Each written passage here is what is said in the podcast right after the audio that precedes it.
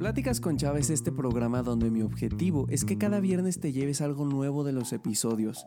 Aquí platicamos de cosas de la vida diaria, para reflexionar sobre ellas, compartirte mis puntos de vista y sobre todo algunas experiencias que me han ayudado a comprender mejor las cosas y así poder mejorar en algunas de ellas. Yo soy tu host Chava y puedes conocerme mejor en mi Instagram arroba chava-dv. Disfruta mucho de este nuevo episodio. Esta semana nos toca volver a hablar de una canción, nos toca volver a reflexionar con una de estas piezas musicales y te quiero ser muy honesto, mi querido amigo, mi querida amiga. Em, revisando casi siempre cuando hago estos episodios lo que hago es checar el top de canciones que se escuchan en México en Spotify. Ajá, porque me lo pone muy fácil y Apple Music, aunque también tiene la opción, sé que en México la mayor parte de la población pues utiliza Spotify. Y la cosa es que no es broma, las primeras 14, 15, algo así canciones son de peso pluma.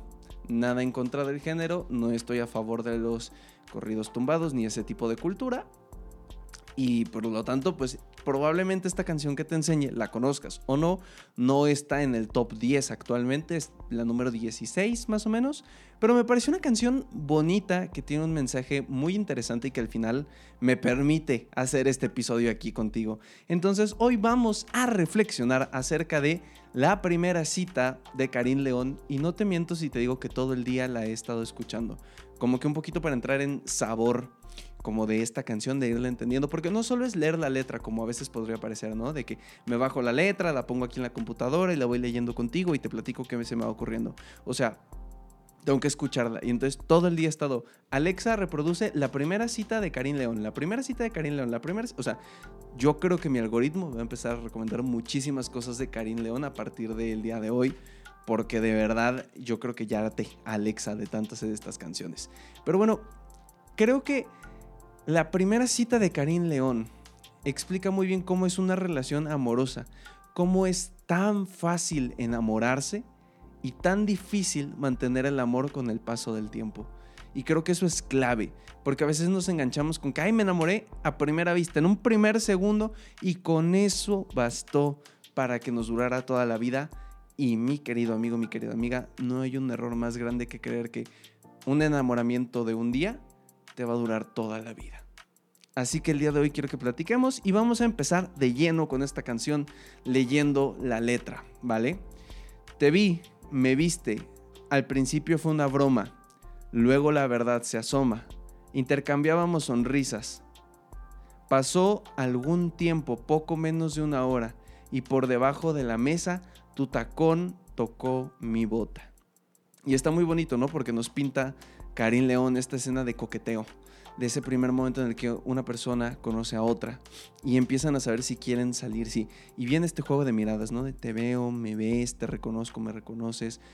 Un poquito ahí como que la broma, sonrío, me sonríes, hasta que llega un momento en el que ambas personas quieren esta primera interacción, que bueno, en este caso lo remarca como tu tacón, tocó mi bota, pero puede ser muchísimas, muchísimas cosas. E incluso me quedé pensando, que tal vez en esa primera cita, en esos primeros momentos, la broma de solo voltear, sonreír, saber si quieres o no, puede ser una armadura, como un juego de saber, mira, tal vez me interesas, pero necesito saber que yo te intereso, porque si no, no estoy dispuesto a dar el siguiente paso, no estoy dispuesto a ir a hablar contigo, no estoy dispuesto a buscarte. Quiero saber, antes de hablarte, si vas a tener un interés en mí o no. Como ir por un poco a la segura. Y si algo tenemos seguros, mis queridos amigos, mi querido amigo, mi querida amiga, si algo tenemos seguro, es que el amor es algo que no se puede predecir. Es algo que no puedes decir, va a pasar porque sucedió esto, esto y esto. Es algo que no podemos calcular. Y creo que esa es una parte muy bella del amor que no deberíamos de cambiar. Si el amor fuera algo seguro, perdería un encanto. El amor es ese nerviosismo de me va a corresponder, no me va a corresponder, me va a hacer caso, no me va a hacer caso, lo voy a hacer bien, no lo voy a hacer mal. Es esa parte que le da esa magia al tema de estar enamorándose de una persona. Entonces, después de que uno se siente seguro, porque ya volteé y bueno, vino la primera risa y yo te la contesté, viene esta parte, ¿no? De bueno, ya estoy un poco más seguro. Y va, el coro que está muy bueno. Fue más sencillo que hacer la tabla del uno y a la hora del desayuno ya sabía que te amaba. Ahora, Primero, la tabla del 1 no necesita mayor explicación, tampoco hay que darle vueltas a la hilacha, pero y a la hora del desayuno ya sabía que te amaba. Aquí puede haber dos contextos. El primero, y sí, y sí, pasaron la noche juntos en ese primer encuentro, porque veámoslo, este cuate nos dice que acaba de conocer a la chica, ajá, que de la nada fue un juego de miradas, después el tacón tocó la bota, ajá, sí, el tacón tocó su bota, después empezaron a platicar y después fue más sencillo que hacer la tabla del 1. Y a la hora del desayuno ya se ve que te amaba, o sea, es ese momento que a veces las películas de Hollywood reflejan, ¿no? Ahí lo pienso así de que pasan una noche juntos y después al día siguiente el desayuno em, en la cama, unos hot cakes, unos huevos, etcétera, etcétera, etcétera. A las semanas de iniciar con la aventura se nos hizo miel, la luna y un concierto para Tijuana. ¿Qué quiere decir esto? Y lo pienso así. Como te digo, la etapa de enamoramiento, mis queridos amigos, eh, dura aproximadamente más o menos seis meses. Y qué fácil es amar a alguien los primeros seis meses. Qué fácil es amar a alguien cuando no conoce sus defectos. Qué fácil es amar a alguien cuando no tienen su primera pelea aún. Qué fácil es amar solo la imagen perfecta de alguien que conocimos ayer. Es lo más sencillo del mundo porque no conoces imperfecciones, problemas, traumas, defectos. No, no, no, no, no. Tuviste una cara bonita, alguien que te hizo reír y dijiste, le entro. Y disfrutas de ese amor, entre comillas, porque no, no sé si podremos llamarlo amor luego, luego. Entonces, Incluso aquí lo dice, se nos hizo miel a luna, el concierto para Tijuana no sé qué signifique, pero lo de miel a luna, pues es como está, tienes el concepto, no luna de miel, o sea, ese momento después de casarse que todo es perfecto. E incluso yo creo que hace alusión a eso, que todo el mundo dice es que están en su luna de miel, donde no hay problemas, donde no hay enojos, donde no hay ninguna situación de disconfort, es un momento pleno de la pareja en la que aún no están absortos en problemas, responsabilidades este, y cuestiones que tienen que trabajar. Vamos a la siguiente parte que es, era prohibido, era imposible, pero hicimos lo que se nos dio la gana. Y es que aquí te lo dejo en claro, qué fácil es enamorarse en un primer segundo. Creer que amas a una persona solo porque te hizo reír o porque se te hizo guapo o guapa. Y qué difícil es mantener ese amor con el paso del tiempo. Qué difícil es mantener una llama viva después de meses, años de estar juntos. Porque así como dice la canción, es la tabla del 1 en el inicio de la relación, pero después van a ser tablas de 40 dígitos que no vas a saber ni cómo descifrar y que individualmente es muy complicado que logres llevar a cabo. Al final, las relaciones de pareja, mi querido amigo, mi querida amiga, son de dos. Y por lo tanto, si no están compenetrados, si no están unidos, si no están en el mismo canal para resolver las cosas, va a ser bien complicado que eso salga a flote. Después viene esta parte. Después de eso nos veíamos casi a diario. Nuestro amigo el calendario nos dio 400 citas y reitero en esta intensidad, ¿no? En esta locura de la mar de no, estamos saliendo, nos estamos conociendo, queremos hablar 24/7, queremos salir todos los días, queremos estar pegados todo el tiempo, queremos este fingir que no hay nada más en la vida más que tu pareja esos primeros seis meses. Pero el problema es que eres un ser humano y esto lo platicaba el otro día yo con, con Sarita, o sea, eres un ser humano entonces, esos primeros seis meses de intensidad con tu pareja, de solo quiero estar con ella o con él, quiero estar presente, quiero este, contestar todos los mensajes, llamadas, salir todo el tiempo, ocupar toda mi vida en eso, descuidas ciertas áreas de tu vida, porque tú, tú como humano no eres solo como pareja, eres hijo, o eres hermano, o eres amigo, o eres profesor, o eres trabajador, o eres dueño de una empresa. Eres, eres muchas más cosas. Eres un ser que incluso debe de tener momentos de soledad y momentos a solas. Entonces, cuando descuidamos todo eso y nos dejamos brotar por esta intensidad del amor de necesito que sea ya y que entonces estemos pegados todo el tiempo y explotemos de amor y descuidamos tantas áreas de nuestra vida que a la larga nos perjudican. Y piénsalo, no sé si te ha pasado que tal vez tú o un amigo o amiga que tienes empezó a salir con alguien o empezaste a salir con alguien y descuidaste a tus amigos.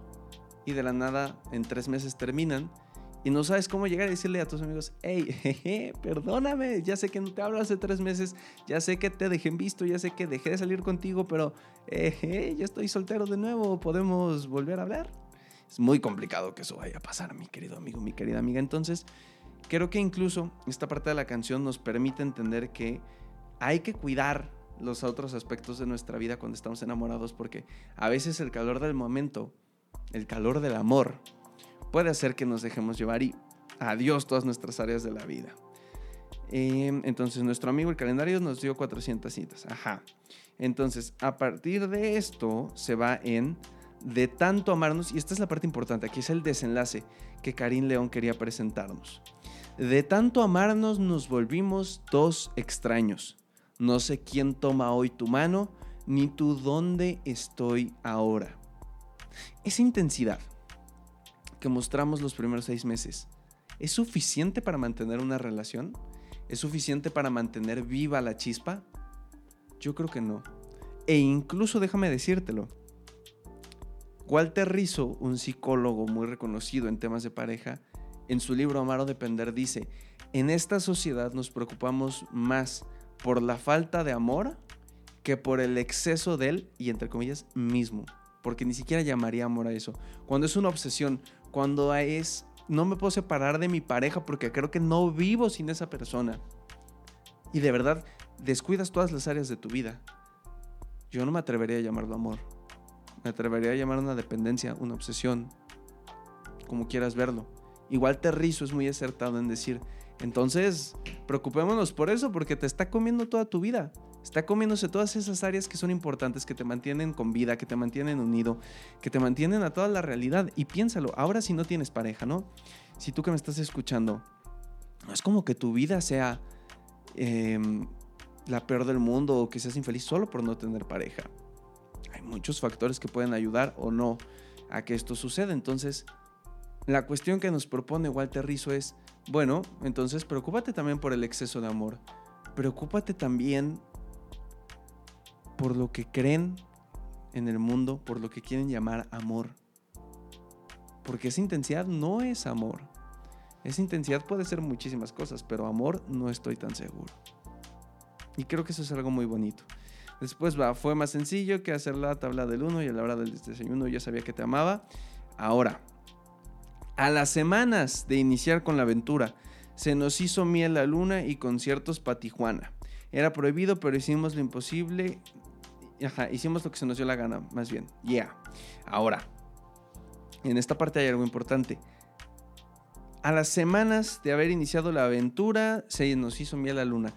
Y creo que esto es algo que refleja muy bien lo que te comentaba de la luna de miel. En el sentido de, tal vez esta pareja fue muy rápido, quemaron su cartucho, quisieron vivir una vida en tres semanas. Y el problema es que no se dieron tiempo para ser ellos mismos. El problema es que no se dieron tiempo para seguir haciendo lo que les gusta hacer en su vida. Y cuando se privaron de eso, bueno, resultó que entonces la pareja no era tan, ni siquiera ser productiva, no era tan buena. En el sentido de, oye, pues lamento decírtelo, pero te aislaste de todo lo que era importante para ti por una persona.